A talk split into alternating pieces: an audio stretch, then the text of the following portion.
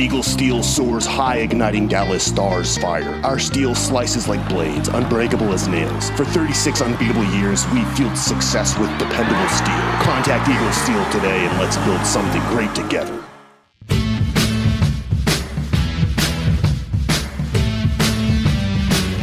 Hello, everybody. Welcome into SportsDay Insider presented by the Dallas Morning News. I am Kevin Sherrington joined by my old buddies Evan Grant and David Moore. Everybody's at home. So this is nice to have everybody home and, and uh, not on the road for a change.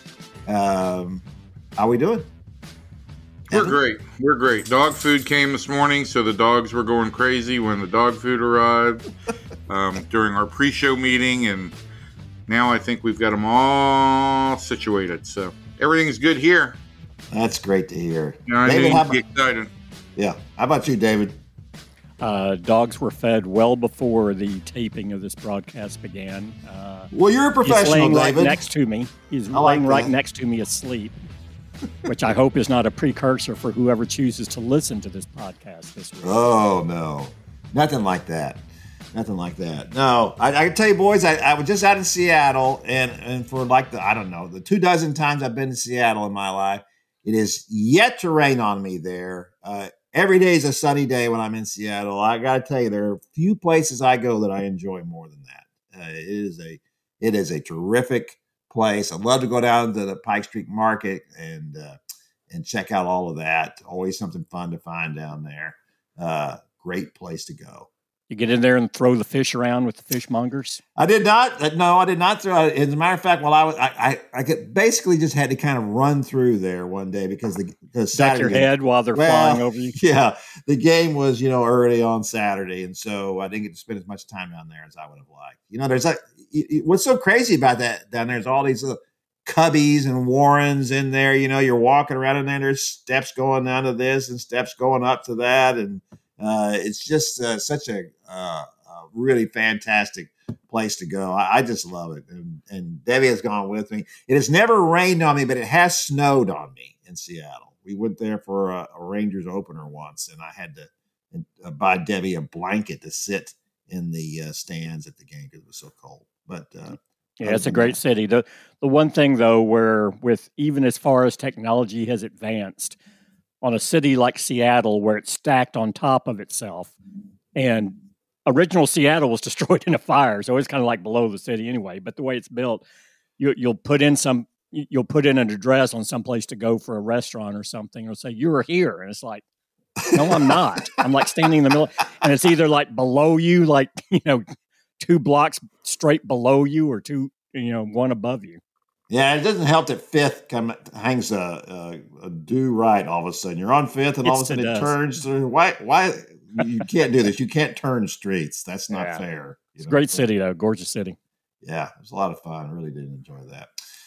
All right, let's get going here. Uh, so the Stars have made the Western Conference Finals. Uh, they uh, be, they finally shut down Seattle uh, at the AAC on Monday night two to one. Uh, that got, that game got a little jittery there at the very end. Uh, the Stars had uh, taken a 2-0 lead. Uh, the Kraken pulled a goalie, and uh, and they did indeed get a goal with I believe 20 seconds left, and, and then uh, they finally put the game away. that was quite a bounce back for Jake Oettinger, the the Stars' young goalie, pretty dynamic player at times. He, although he was pulled twice in this series, he was pulled in Seattle in the middle of the second period uh, when he wasn't looking very good. He gave up four goals. Uh, he's had his moments like that where he has not looked really good, uh, but his uh, record now after a loss is, I believe, twenty four two and three. Uh, he's been almost unbeatable after a loss. Um, and and if you couple that with the fact that the Stars have not lost two games in a row in the playoffs so far, halfway through the playoffs, if they're going to make it to the Stanley Cup Finals, um, that bodes pretty well for them going forward. Uh, Pete DeBoer uh, has been very positive in sticking with his players and uh, and the guys. Uh, he has a much more even hand uh, than uh, Rick Bowness did with the lineup and, the, and, and how, he, how he handles it. Um, it's much more of a Ron Washington kind of approach. Uh, everybody remembers that that he set a lineup in April and it was on cruise control pretty much after that. Uh, that's a little bit of what uh, Pete DeBoer has done. I imagine the players really prefer that to know where they're always going to be, and he has rewarded them uh, for that. Uh, so they, they're they're playing really well right now. I, I, I you know, they're going to have to step it up a little bit here, though. They got their intensity level is not always what it should be, in my estimation, Mister Hockey. Uh, they uh, they are a more talented team, I think, than the Kraken or the Wild. Uh, and they certainly did shut down the Wild uh, and, and, win those last three games of that series.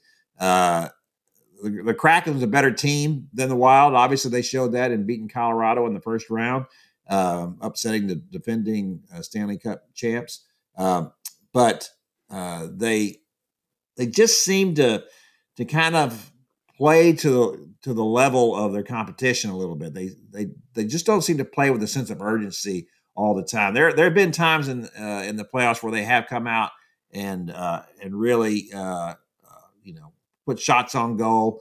But if you look at like uh, the game six in Seattle, uh, when by the time Seattle had scored four four goals, they were out. They'd been outshot fourteen to two. Now that shots on goal is kind of sometimes an overrated stat, you know, because the shots aren't really, you know, legitimate ones, and then it's it's not that much to worry about. But when it's fourteen to two and you're down four to nothing, that kind of indicates that uh, that maybe you need to ramp it up a little bit here, uh, and they don't always do that. Uh, so we'll see how they respond uh, going forward. I, I, think they have a great chance uh, to, to, go all the way, uh, especially since some of the teams that were like Edmonton that's now out. Las Vegas beat them. They had a the, the highest scoring team in the in the league uh, during the regular season, but we know that those regular season stats don't always mean so much. Just ask the Boston Bruins about that. They had the best record, best regular season record in the history of the NHL, and they were eliminated in the first round. Old Stars coach Jim Montgomery out uh, in that first round. So uh, it'll be interesting to see how they they do going forward. Um, I, am I'm uh, I, am I'm I'm thinking that uh, this is like I said, this is a team that has real possibilities, uh, but it's just a question of of what they what they put on the ice, right? Isn't that what we say? Well, Oettinger is really unusual to me from the standpoint of he can be so dominant, not just in a game, but a series but rarely do you see a player be as dominant as him who will have a game like he has in game six, and everyone just kind of goes, eh, let's take him out. He just doesn't have it today. We'll, we'll put him back in the next game. And, you know, normally you don't see that sort of swing in a player that ha- has and can be as dominant as Oettinger has. But he's, but he's clearly shown that's part of his makeup, right? I mean, when things kind of unravel on him a bit, it's like, well, okay, uh, let's just take him out here. But we know it's not going to carry over with him. Uh, and, and, you know, the, the record you cited shows that. I mean, normally getting pulled twice in a series before game seven, and then to have the sort of performance he had in game seven, uh, like you say, I mean, they didn't even score until the final 17 seconds, and they had a two goal lead at that point. So, um, he's the key. I mean, that you know, offensively they're playing. I mean, what Roope Hintz is doing in, in this postseason run is pretty impressive. Uh, but it seems like every game that they win, there is a different guy. Uh, you know, when Miro was out, you noticed what his contribution was, and then see what happened when he came back after he missed the game and how dominant he was in that game. So they're they're getting you know contributions uh, just across the board, which you need to do. But the, the other thing that strikes me about this too is, and you said it, it's like, well, they're halfway there. Halfway there, it's like exhausting watching these games. I mean, there's 13 games to this point. Uh, every game, by and large, not every game. There have been a few more blowouts in, in the postseason this year than hockey normally has, but still, eight out of every 10 games or nine out of every, every 10 games are just so intense. And uh, just looking up and going, wow, they're only halfway there. It seems like they've, it seems like this playoff run started two months ago.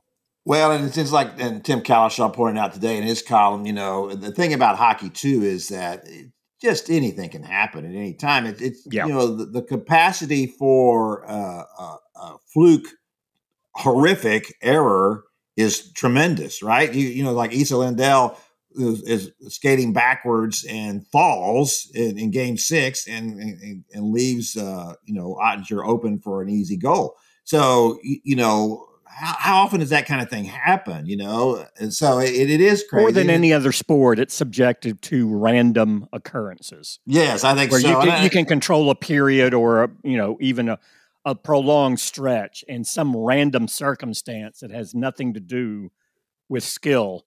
Uh, you know. Oh, absolutely. I think it's more more fluky stuff. And I also, before we get out of this uh, star segment, I, I want to do say what you were just saying about Jake Oettinger. You know, used to be, you know, in the playoffs, everybody counted on having a great goalie, right? You you, yeah. you could not win a Stanley Cup final without a great goalie. Well, he might be the most talented goalie left in the playoffs, mm-hmm. and you could yep. have said that last round. Uh, he played. He was one of the few goalies. I think there was only a handful that played in over 65 games during the regular season. I asked the question of, is it possible that maybe he's just a little gassed? And and I was told no. excuse me, that that's not the that's not the issue with him. He's young, he's strong. He, that, that's not a, a, real problem for him. Um, he is a, a, the better goalie in in this series going forward. So yeah, I do think he's the key to this. That sounds like a, that's a, cliche in hockey, but it's it's not quite the same as it used to be. So I think if he if he could I'm not going to ask him to play at this level where he's going to shut a team down basically for the whole game because that was not an, an even goal, right? It was it was a six on five when, yeah. when when they finally got their goal. So I mean, he played unbelievably well uh, Monday night. So if, if he's got somewhere between those two things, somewhere between six and game seven, if he can stick to that, I think the Stars' chances are very good. All right, that's going to do it for our Stars talk. Now we're going to move over to the Rangers, uh, which uh, their big news apparently is that as we're taping this on Tuesday morning, that Corey Seager will be back in the lineup uh, Tuesday night. So, Evan, what kind of impact will this make on the lineup? How, first of all, will it change the lineup? Who's going to be where? Where where will Ezequiel Duran go? And uh, and let's talk also, obviously, about uh, what this has meant to the club that they have performed so well offensively without him. Well, last night aside, last night's 12 nothing loss aside, this offense has performed really well without Corey Seager. Um, and I think that that's a win win for the Rangers lineup overall and maybe for Seager's psyche. I, I felt like there were times last year, Kevin, um, when the situation was also new to Seager and he was being looked at as the guy to carry the offense, that it occasionally became an uncomfortable situation for him. I, I think already this year we've seen a guy who feels much more comfortable in his surroundings. And I think that's led to the hot start that he had before he got hurt. And I think the fact that the Rangers have averaged six runs a game in his absence and that guys showed a willingness to pass the baton and let the next guy move move the guys over and that you had five different guys post 800 or better OPSs in his absence just means that he can kind of come back into the lineup as one of the guys and not the guy. Um, and I, I, I, think that just allows him to relax all that much more and, and, and maybe, you know, perform at the same levels that he did in LA when he was truly just one of the guys in that lineup. So I, I think that's the big takeaway from, from his time away. I think most of the other answers are fairly obvious. Seager's clearly going to go back into the number two spot. Uh, and that means that the Rangers' rotation of the four guys that they've run through there who, you know, the number two spot didn't produce anywhere near Corey Seager levels in his absence. That wasn't to be expected.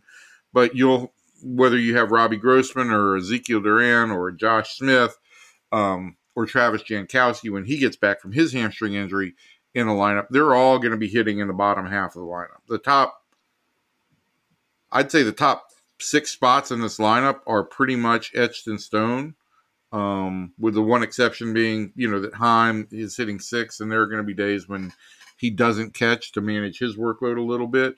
But now you're talking about a bottom third of the lineup that's to it's to include um, Ezequiel Duran or Robbie Grossman in left field, and probably the other one at uh, at DH, depending on the day.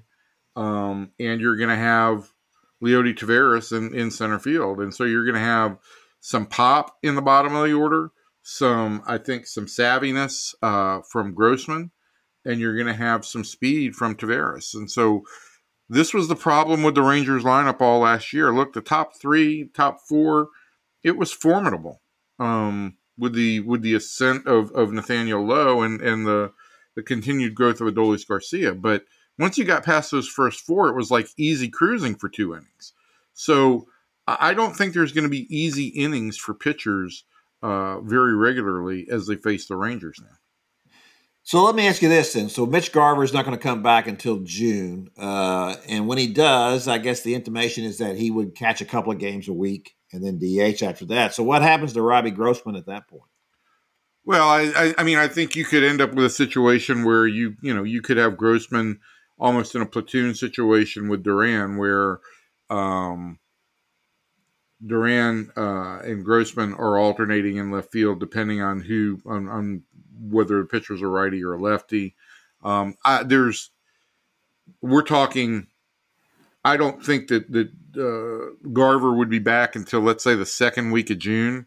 Um, that's a long time from now, you know. And we saw a rash of injuries two weeks ago, and so uh, for me to sit here and say that that lineup's going to be intact come come two weeks from now, I'd be I'd be hard pressed to, to say that. But if everybody's there and the Rangers have an abundance of, of players and, and they've they've got a little bit of a of a wealth of, of depth where it comes to left field, um, they'll figure that out. And if it means that Duran plays some left field and also does some some utility guy stuff, you know, he's just won that spot over Josh Smith at this point. And uh, I think that you're also going to see Duran play a little bit more shortstop here in the next couple weeks as Seager more slowly breaks back into the position. He'll DH a little bit and he'll play shortstop, and the Rangers just have the ability to kind of manage that to optimize both guys, both Seager's recovery and his eh, his acclimation back into playing every day because of how well Duran has played. Yeah, the the uh, the growth of uh, of Duran this spring to me has been, you know, outside of the pitching, really maybe the the Rangers' biggest story uh, because not only is he really playing well, hitting really well, he showed he can play shortstop. Uh, maybe not over an extended period of time, but that was not in his toolkit at all. I mean, they they were not planning on him playing any shortstop. That was not any of the situation with him. So now, with him, the ability for him to play left field and shortstop when Seager is out, it's like all of a sudden it was like a, a big gift just bestowed upon the Rangers this spring. Uh, you you basically solved two th- two things here: you, the backup shortstop and your left fielder. I mean, I, I don't know how how Bruce Bochy could have gotten a bigger gift than that. Yeah, no, I, I think it's been a I think it's been a big plus, but I, I still think it's probably been for me the second biggest development um, on that side of the ball. Look, the pitching staff has been exactly what was advertised. The starting rotation has been deep and has done its job um, to the levels that I think were were advertised by Chris Young. But I do think that the continued growth or the big step forward by Jonah Heim offensively, and he has just become an offensive force behind the play uh, behind the plate and the best, you know, the he's got the reputation of being the best framer in baseball. It's made him probably the second best catcher in baseball at the moment. You know, I you could you, Atlanta Sean Murphy probably takes the title as number one, but he's certainly performed on the same level as anybody else in baseball. And I know Philadelphia's JP Realmuto is uh, JT Realmuto is considered the best catcher on the planet, but right now Jonah Heim has played at a level above that. And so I catching is so thin in this game. If you get a legitimate frontline catcher, something the Rangers really haven't had in 20 years, um, you're ahead of the game. I think the one question I've got is Heim's on 135 start pace right now. Uh, he did wear down in the second half last year. I think he took some steps to get himself in a better position for this year, but it will be important once Garver gets back that the Rangers can kind, if they can kind of blend him in a couple days a week to give Heim a little bit more freshness as the season wears on. And they're going to start going to more outdoor parks where there's going to be a, some heat factor involved, and that's going to take a toll on the body as well. I do think the shortness of the games, you know, the fact that the, the games overall are about 30 minutes shorter, and the fact that the Rangers pitching is so much better. So if you if you break it down, how much time he's squatting in that chunk of 30 minutes, how much that has been removed, I think that's been a huge plus for him. Has right. he reached or exceeded his talent ceiling that many envisioned as much or more so than any player on the roster? Yeah, I would think so. Um, I, I don't well, think you know he, he was considered into, a he was considered a big time prospect uh, catcher. I mean, well, I mean, not maybe a big time. I think he was considered a good prospect when the Rangers made that trade, uh, and that was the Elvis Andrus trade. I think there was some feeling that yeah, this guy's really got an upside, but I, but I'm not not hitting 300. I'm not saying any of that. Look, he was uh, he was on his third organization when he came here. He was a guy who was considered maybe a really good framer, and there there were questions about how much he'd be able to hit, but that he did have power. He's eliminated a lot of a, a lot of the holes in his offensive game, and I think he has toned up his body enough that you know he has he has the durability to potentially start more than 100 games back there. Well, when you're the, ranking the most like the, this first quarter of the season, the the most valuable players, if you were, will, where would you put him in that conversation? I think I, I think he, Semien, and Eovaldi are are the the guys that are in the middle of that conversation. Um, Semien's been exceptionally consistent all year. Uh, Heim has taken a huge step forward as an everyday player and Eovaldi really has the last three or four starts have been out out of this world. But beyond that, I think Nathan has had a real impact on the development of other starters in the rotation.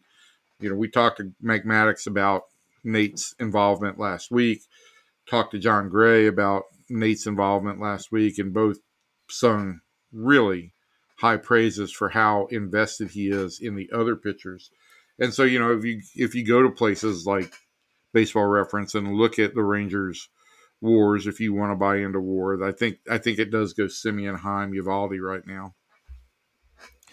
The the thing about uh, the catch position, back to our original point, uh, was that in the point that you made is that the Rangers catching was at least you know on par with anybody else's, especially defensively because of what Heim did, and what he gave you offensively because he had a little pop was certainly a little extra you know, my, my case for Duran is that, you know, they didn't have left field was a black hole. And so they raised the level of, of left field so much this year. And, and now you've got a legitimate backup shortstop.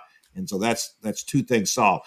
But I, but I'm with you on, on Jonah Heim and how, how well he's playing. And I'm, I am interested in seeing what, what uh, happens with this because he, he is playing too much right now uh, for what catchers play these days and and he is six four, and I think that that makes a, a, big difference when you're a big catcher trying to do that. It's the up and down is a, a, lot more strenuous than it is for a guy who's about you know four or five inches shorter.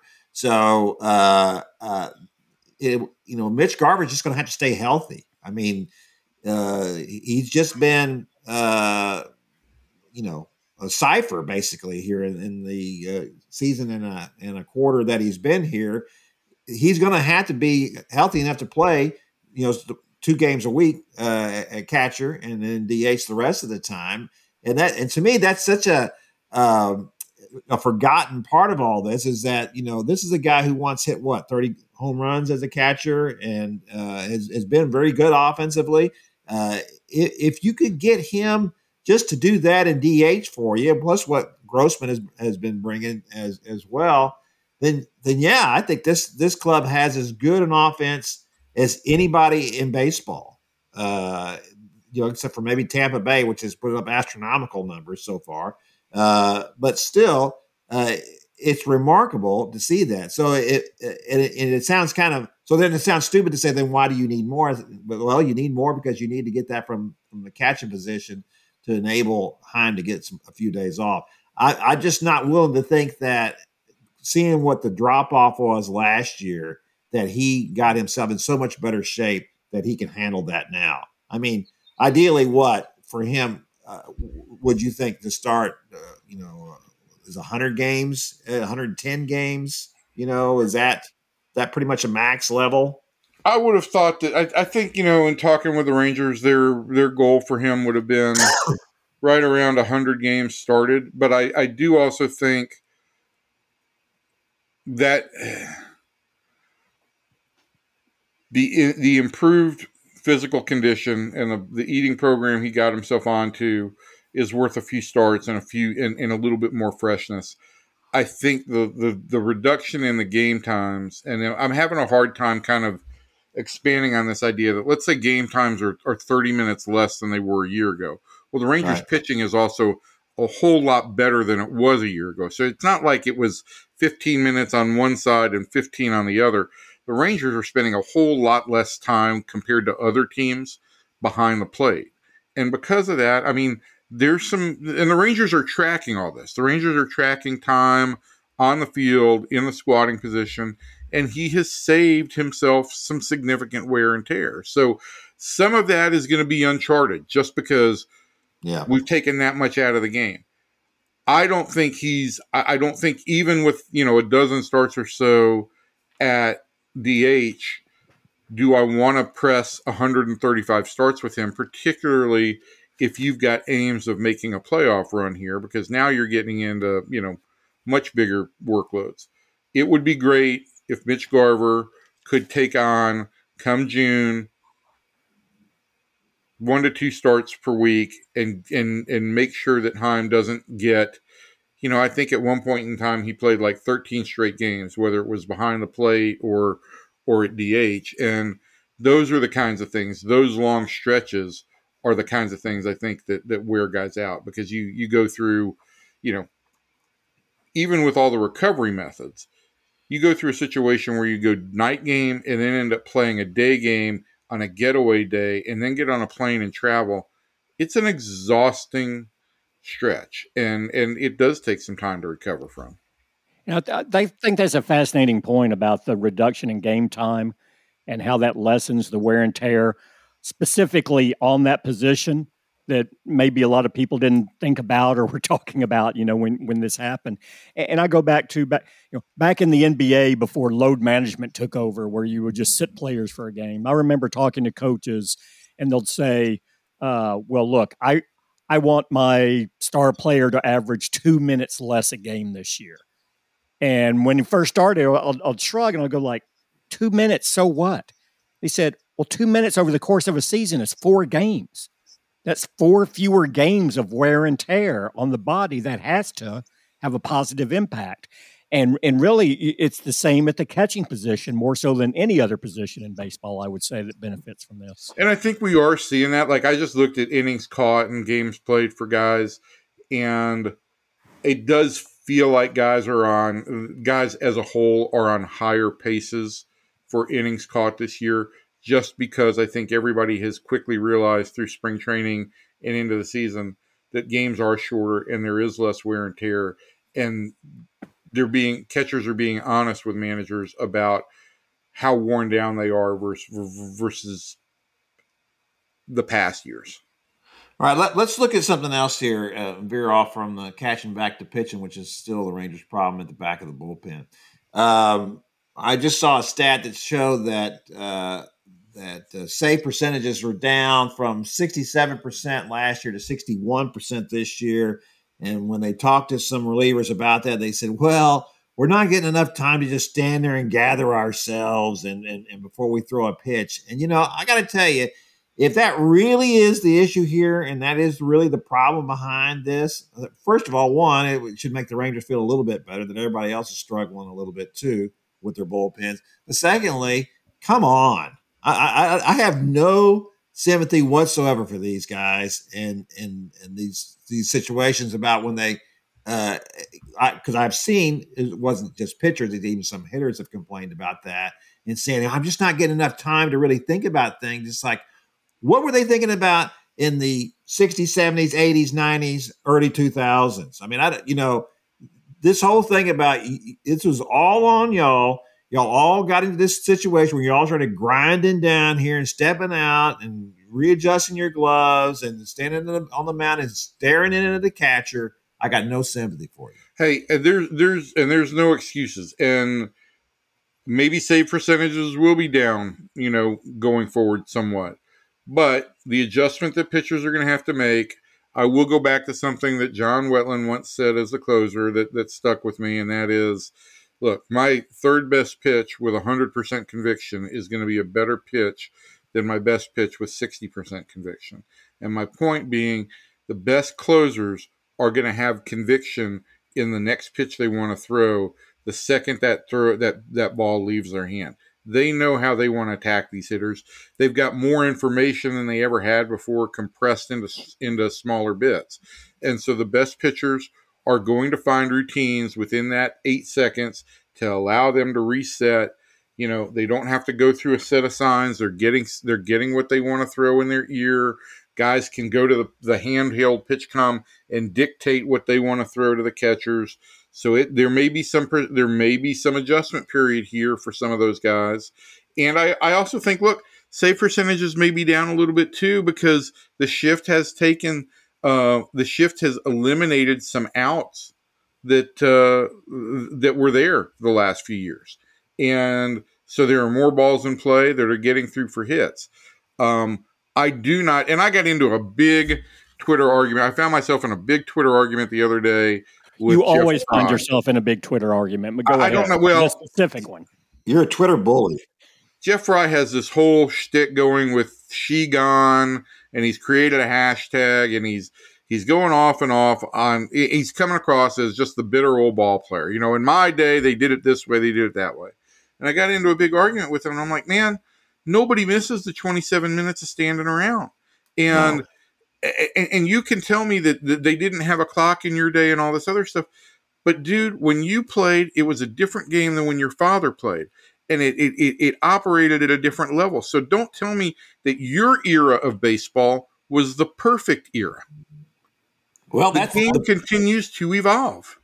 Well, the thing is about it to me is that Jeff Frye, your era ruined baseball because before that we had games that were two hours and and and two and a half hours. Then all of a sudden they grew to three hours and three and a half hours. And frankly, there were four hour games, uh, you know, that were being played. It was ridiculous. Four hour nine inning games is ridiculous when you're playing 162 games a year. And it was because of these guys standing out. In the old days, if you if you stepped out too much, you know, Bob Gibson was going to throw a ball into your chin you know, that was a deal. Get in the box and let's go.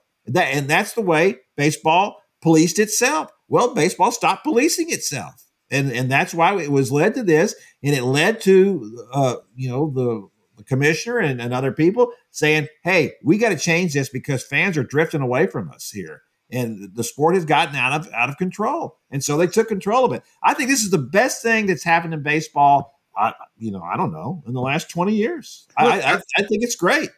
I'm no fan of commissioners. Nobody roots for, for guys in suits. We all have issues with Rob Manfred's delivery and his his stiltedness and and you know he is basically an advocate for ownership. But this rule, uh, this rule addendum that they've made over the course of this year has been an improvement on the game. The game is a better product.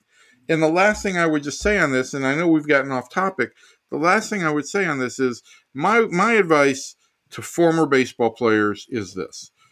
Enjoy the time that you played, have fond memories of it, and do everything you can to help grow the next generation of players. And that does not include sitting back and saying, ah, the game's not as good as it was when I was a, a player. These guys are, are better athletes than you were. They're more, they're skilled at hitting harder harder pitches. Focus on that. Focus on how much better the game gets and how the game continues to grow. That I think is the is the is the former player's duty to the game and the fandom. Don't tell us how crappy it is now. There's yeah, always something enjoyable to find about the game. I don't know the, the to me, I guess the issue with players, and look, I, have said this before. I didn't really have a, a, problem myself with the length of the games unless I'm on deadline. Uh, otherwise, I, I like baseball. I like watching it. It was okay. It was it was fine, but but it was just the the the quality of the game, the the pace of it, not the length of it so much. It was just the pace of the game. It slowed down so much. It it, it had gotten brutal between the between the hitter and the pitcher. Both of them taking too long uh, and stepping out, staring in, all of that kind of stuff. And it's just been remarkable to me to see the, how that has picked up, and I think it has improved the quality of the game. I'm glad that they're still monitoring things uh, and they're still seeing the impact of what all these things mean. That's this is all a good thing. But uh, I'm, I'm, giving uh, MLB all the credit in the world for amping this up. So Evan, uh, uh, so now we've seen Cody Bradford come up and pitch and get a little overwhelmed in his first start. I, I wanted to ask you really quickly, what do you think is uh, is there any kind of internal answer for the Rangers pitching needs at this point? Because uh, I think maybe that was just kind of like a, a one off, as you pointed out. What's going to be the deal going forward? Yeah, you know, I I, I could see them uh, t- today. You know, they'll they'll move Bradford in all likelihood back to AAA Round Rock and activate Seager, or if they make a pair of moves, like if they activate Seager and and let and send Huff back to AAA, which they should probably do, and then make a pitching move you know, the guys, I, I still wonder. Joe Barlow has had some effectiveness at the big league level, and he's on the 40 man roster. Um, I think you've got to use the rest of this month to get a look at some of those guys who were inter- potential internal options. Um, but come the first of June, you know, you've got to start exploring the trade market. And I think when I looked at the Rangers, the Rangers Pythagorean record, uh, when I looked at it yesterday, I think it was supposed to be 28 and 12 based on their run differential.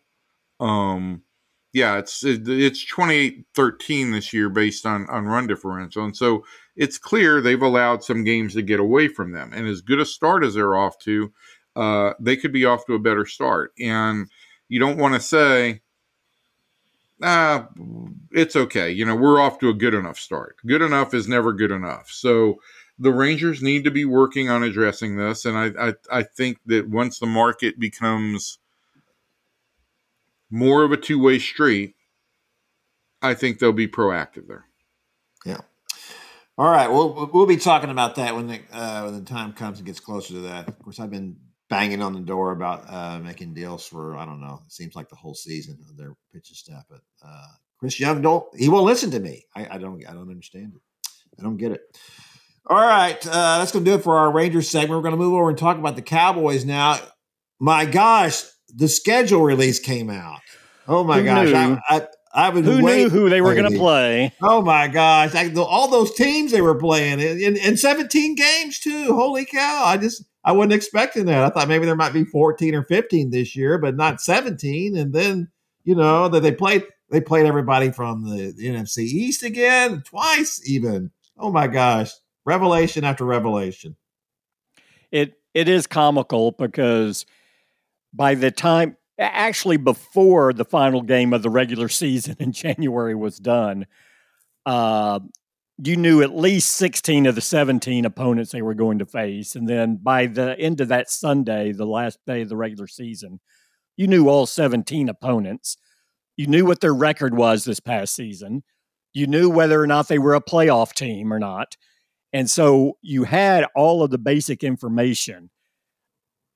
And even though it's all there, just the fact to see what the order is, the way it mesmerizes people and they treat it like it's something they've never seen or thought of before is, is really interesting and just speaks again to the, the NFL's manipulation and promotion of its product in a way to always get the maximum bang.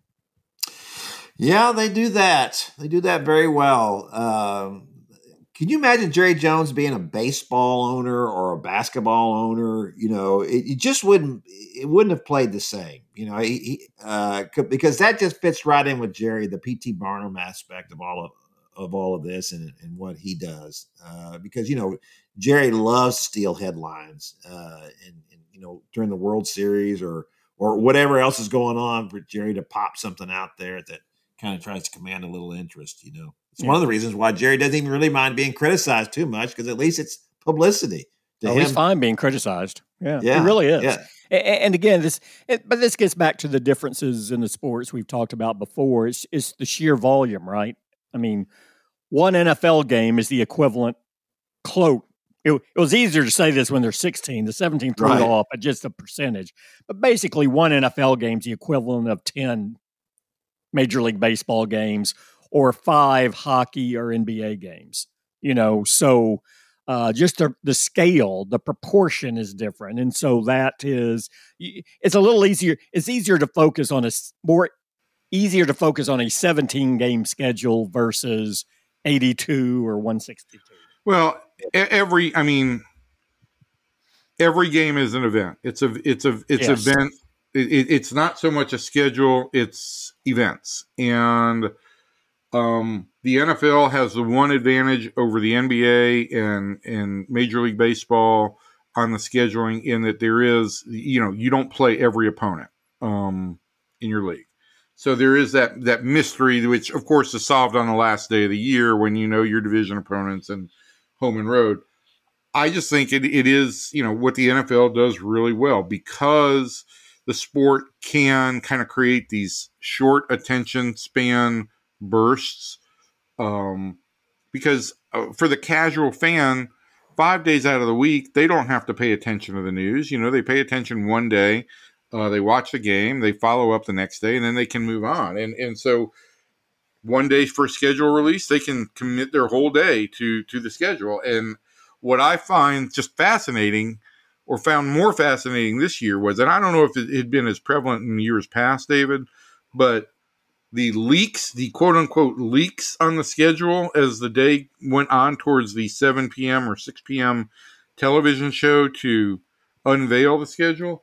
I found that just, again, a master stroke of like, well, let's take this from a nine o'clock thing where everybody will be done kind of with it by noon to let's build it up all day uh, with these, you know, little hints and droplets along yeah. the way. I'll follow the breadcrumbs here and I'll put together the schedule before it's released at seven o'clock tonight. And no one ever gets the full 17, right? You know, they, they get bits, bits. And again, it comes out in such, such different ways. Uh, you know, that the Cowboys play Arizona. They're at Arizona in week three. That didn't come out through, I mean, I guess ultimately it came out through the media, but that came out because rather than wait till seven, the Cardinals sent their season ticket holders what the what the home schedule was before the release at seven. So one of the season ticket holders put it out on social media and said, "Well, hey, look, you know they're going to play the Cowboys in Week three. And then so then someone in the media who happened to follow that or was retweeted is going, "Oh, well, look." So that's how Arizona in Week three came out. It was so it wasn't even a media release. It was from the club releasing some information to its most valued consumers ahead of the seven o'clock that evening. So that now you're seeing these sort of, of fissures and fractures and, and leaks come out uh, every year in the draft. I mean, in, right. in the TV schedule. So I've got one question for both you guys, Kevin. I don't know if you've got the schedule in front of you, but yeah, um, you look at the schedule, what what stands out now for you about the construction of the schedule, both good and bad for the Cowboys? Well, I, I think David probably speaks to that better than I do, but you know, I, I think it's interesting that uh, that you know if you look at the first four or five games, I, I think there's really an opportunity here for the Cowboys to you know, depending how some of these work out, the first four games are pretty good skate. I mean, if, if the Cowboys are really playing like they should be playing, they should be 4 0 going into that game against the 49ers on October the 8th. Uh, and, um, you know, that's, I think that's a kind of defining point of the season, isn't it, David? I mean, if you can, if you can finally beat the, the 49ers, uh, who just been there, uh, uh, like a death match with them every time they played them, it just uh, killed their hopes pretty much. Uh, if they can beat the 49ers on uh, in week five, then I think they've got a real chance to prove that this team has taken a step up. If they lose to the 49ers, I think that that all the, the, the hot seat and everything else on Mike McCarthy, especially since he's going to be the offensive coordinator this year, he's going to be calling the plays. Uh, I think that all the things start to to uh, work against them in the other direction. Sure, I, I you know the rivalry with Philly in those two games in my mind are still at the top of the list for where they are. And and those are the two best teams in the division. And arguably they'll be fighting for the best record in the conference. So those two games i think are you know you pencil them in immediately because of the rivalry and where those team teams are. But i throw san francisco in there for dallas as well. Uh, they're the team that's eliminated dallas in the postseason the past two years um, they really were more physical with them they they kind of knocked them around uh, you saw in this draft they they went with some more physical players, and they're they know what they need to do and how to combat that. Uh, and and that's that's their early barometer measuring stick. Uh, well, you do see that, overall, right? I'm you, sorry. You do see that, David, in that like if they go four and zero and go into that 49ers game and lose, the level of teeth we know what the level of teeth gnashing is after every Cowboy la- loss is. But if they do lose to the 49ers there, that is going to ramp up the Mike McCarthy hot seat talk really to steroid levels. Yes? Sure. And, and it's going to be and, the same thing over and over. They can't beat the 49ers. Well, and, and I think there is look, this team is coming off back to back 12 and 5 seasons, but there's still an attitude because you're now what 26, 27 years and counting about getting past the divisional round where it's okay, don't talk to me about the regular season. Wake me up when the postseason begins. And so if you lose in week five to the team that eliminated you from the postseason the past two years, now suddenly you're down on the po- on the regular season, right? You know, it's harder to build that sort of confidence to instill and make people believe, well, this year is going to be different you have to show, and it's not just about showing the fans, it's about showing themselves that this year is going to be different. And if you come back and lose to San Francisco, who will probably still have questions at quarterback at that point, um, you know, with the injuries they've had there. Um, yeah, I, I, think then you just go, oh my gosh, we still have a long way to go to get back. And, you know, the, the season could unfold a little bit differently. Overall on the schedule, I would say you know, this is the year where they have nine road games, not eight. Uh, and every team faces that. It just alternates every other year. Six of the nine road games are against teams that were in the playoffs last year. Uh, the winning percentage of the teams they face on the road uh, going into the season is 55 7 9, uh, which is as difficult of a road schedule as any team in the league. And you go back to last year, Dallas only lost five games in the regular season. Four of them came on the road.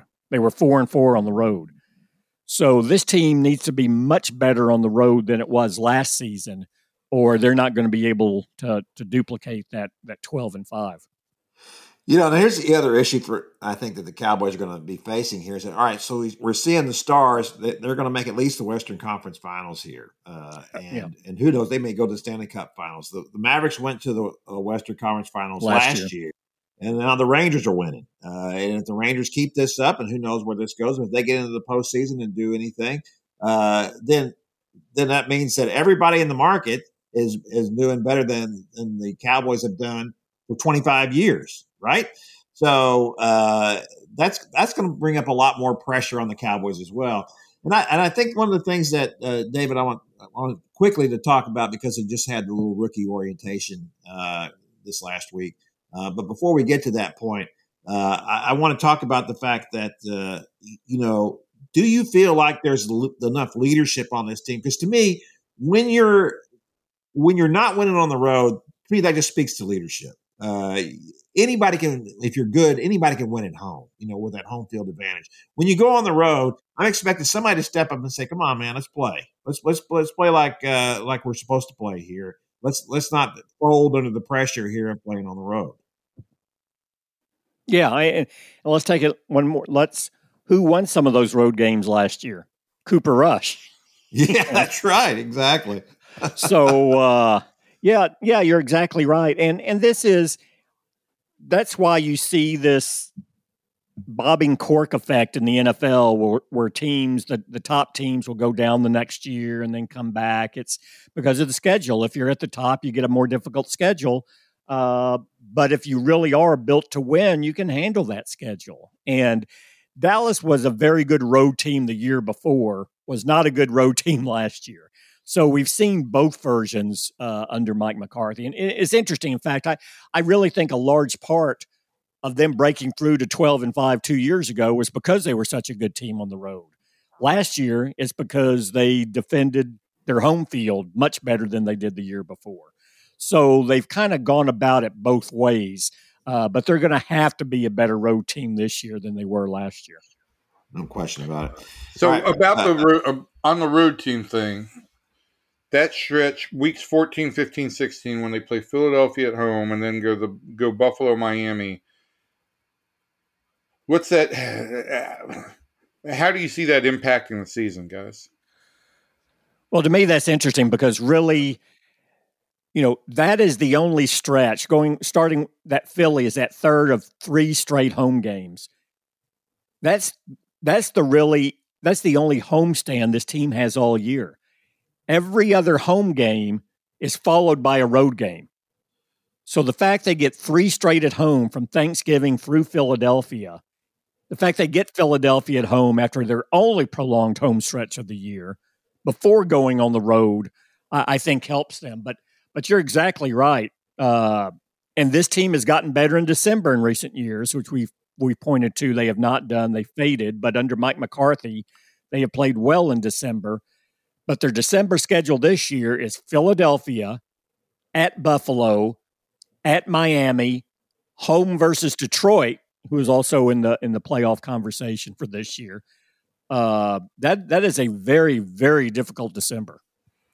So before we get out of here, wins. For, what's your after taking a look at the schedule? What's your over under on wins, Kevin? Wow, you're already already asking me for that projection. Holy cow! It's okay. never too early for predictions, Kevin. All right, I'm going to say I, I, think this is an improved team, and I know it is a tougher schedule. Uh, I'm going to say 13 and four. So you're going to give them a, a, a one I'm more giving win. them a win. One more win. Yeah. Kevin doesn't know what he's talking about. Good God, 13 and four. God, you got to bring that up. So. Uh, and and to someone else who doesn't know what he's talking about, I'll go with 11 and 6. 11 and 6. Wow. I, I would I would if I was setting the over under, I would set it at 11 and a half. Yeah, I mean I think that's just that's right where it is, you know. That I think last year they did a good job of not really losing games that that, that were trap games. Um, they've got a couple of you know back to back road trips that I think you know that that back to back to the West Coast is that can be a challenge, right? Back to back weeks on the West Coast, the back to back road trip, back to back games in December on the road. But and two very get, different environments, right? At yep. Buffalo than at Miami. um, but so I, yeah, I mean, I would think that, I haven't looked at what Vegas has set as as an over under early, but I would bet that it's it's 11 and a half. So what are you saying, Evan? What are you what are you giving? I think Vegas actually did nine and a half, which I found. Since you're at thirteen and David's at, at eleven, I'll go with twelve and say that they'll have a third straight twelve and five year because we know the Cowboys are nothing if not consistent. It's either eight and eight or twelve and five. Wow, twelve and five. Well, that's that's who would have thought that they would even be that good these days? I don't know. I don't. Uh, it does. It doesn't.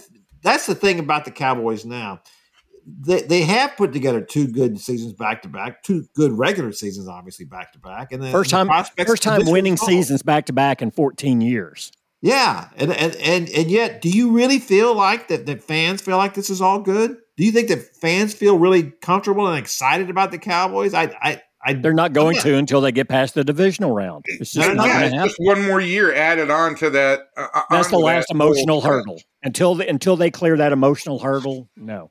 And when no, you, I don't think so either. when you lose to your nemesis in the playoffs in back to back years, right? That only, I mean, it's the the stress points for adding to Cowboy fans' woes or their misery. I, I think the last few years have just ramped up. Good seasons, losses in the playoffs to their to their nemesis, um, and now you've still got the what are we twenty five years? 26. No, 20 26 years without pe- getting past the divisional round. So, Uh, well, and, and then you look at the fact that the Eagles get to the Super Bowl, you know, with a quarterback that, you know, two years ago, everybody would have thought, uh, eh, you know, Jalen Hurts, nothing. And- And, now, and now he's got a $55 million a year contract and a Uh, master's degree. and a master's degree. Good for uh, him. Good for Jalen Hurts. Congratulations to Jalen Hurts for that. Yeah, just it it really is kind of an unprecedented time. Uh, It, really feels more like, and I wasn't here then, but it does feel like the times back in the Danny White days, right? When they're getting to the to the NFC Championship games, but they're not getting to the Super Bowl, and you know, and and that, and, and you know, of course, I think if you could get to the NFC Championship game now, the you know Cowboys fans, most of them would say, "Hey, super," you know. So it hasn't quite gone back up to that level, but it it, it is it is approaching that. Uh, where where being really good is just not good enough. Uh, the Cowboys fans are going to have to do better. Than that. No, this is a team that's always going to be judged by playoff performance, never regular season record. No. All right, that's going to do it for our uh, Cowboy segment as well. We we would have loved to have talking about talking about. We would have loved to talk about the uh, the Mavericks uh, draft lottery uh, as we're taping this on Tuesday mornings. It's Tuesday night, uh, and find out whether the Mavericks either get to even keep their first round pick. Uh, or if they get the, they win the Wembanyama uh, sweepstakes. Uh, so How can you Kevin, say predict- Wembanyama predict, Kevin. and not talking? because because I am a master uh, elocutionist. That's why. you didn't even know what an elocutionist is. Uh, so yeah, it'll I'm be in favor of your to look at. elocution. Yeah, thank you, you. Yeah, that- you know what? I I'm, uh, I I think that this would be the the one thing. As I was I was thinking about uh, uh, people were when that last series in the Mavericks were playing, and, and uh, Gregg Popovich all of a sudden decided to go off about guns, and I was just not prepared for that uh, when he when he did that. But you know, the the question had been asked her in that little press conference before that happened. Hey, are you are you coming back? You know, and uh, because remember when uh, Popovich would always say, "Oh, I'm, when when Timmy's out, I'm out. That's it." Well, Timmy's gone. Timmy's long gone. I think he's really counting on this Wembanyama thing. I think he's thinking this is my last shot at a, a, at a, a dynasty. Uh, is that if I could get him, and of course the Spurs have a really good shot uh, along with the Rockets. Uh, so uh, we- we'll see whether that happens or not for him. Uh, I'm, I'm a Gregg Popovich fan, so uh, if that's what he wants, I'm all for it too. All right, that's going to do it for everybody in here. Thanks for listening. We'll be back next week. We will be able to talk about the Mavericks and how they do at that point, and maybe we'll even have somebody in here to talk a little bit of hockey with us. Uh, so, from everybody in here to everybody out there, thanks, and we'll see you next time.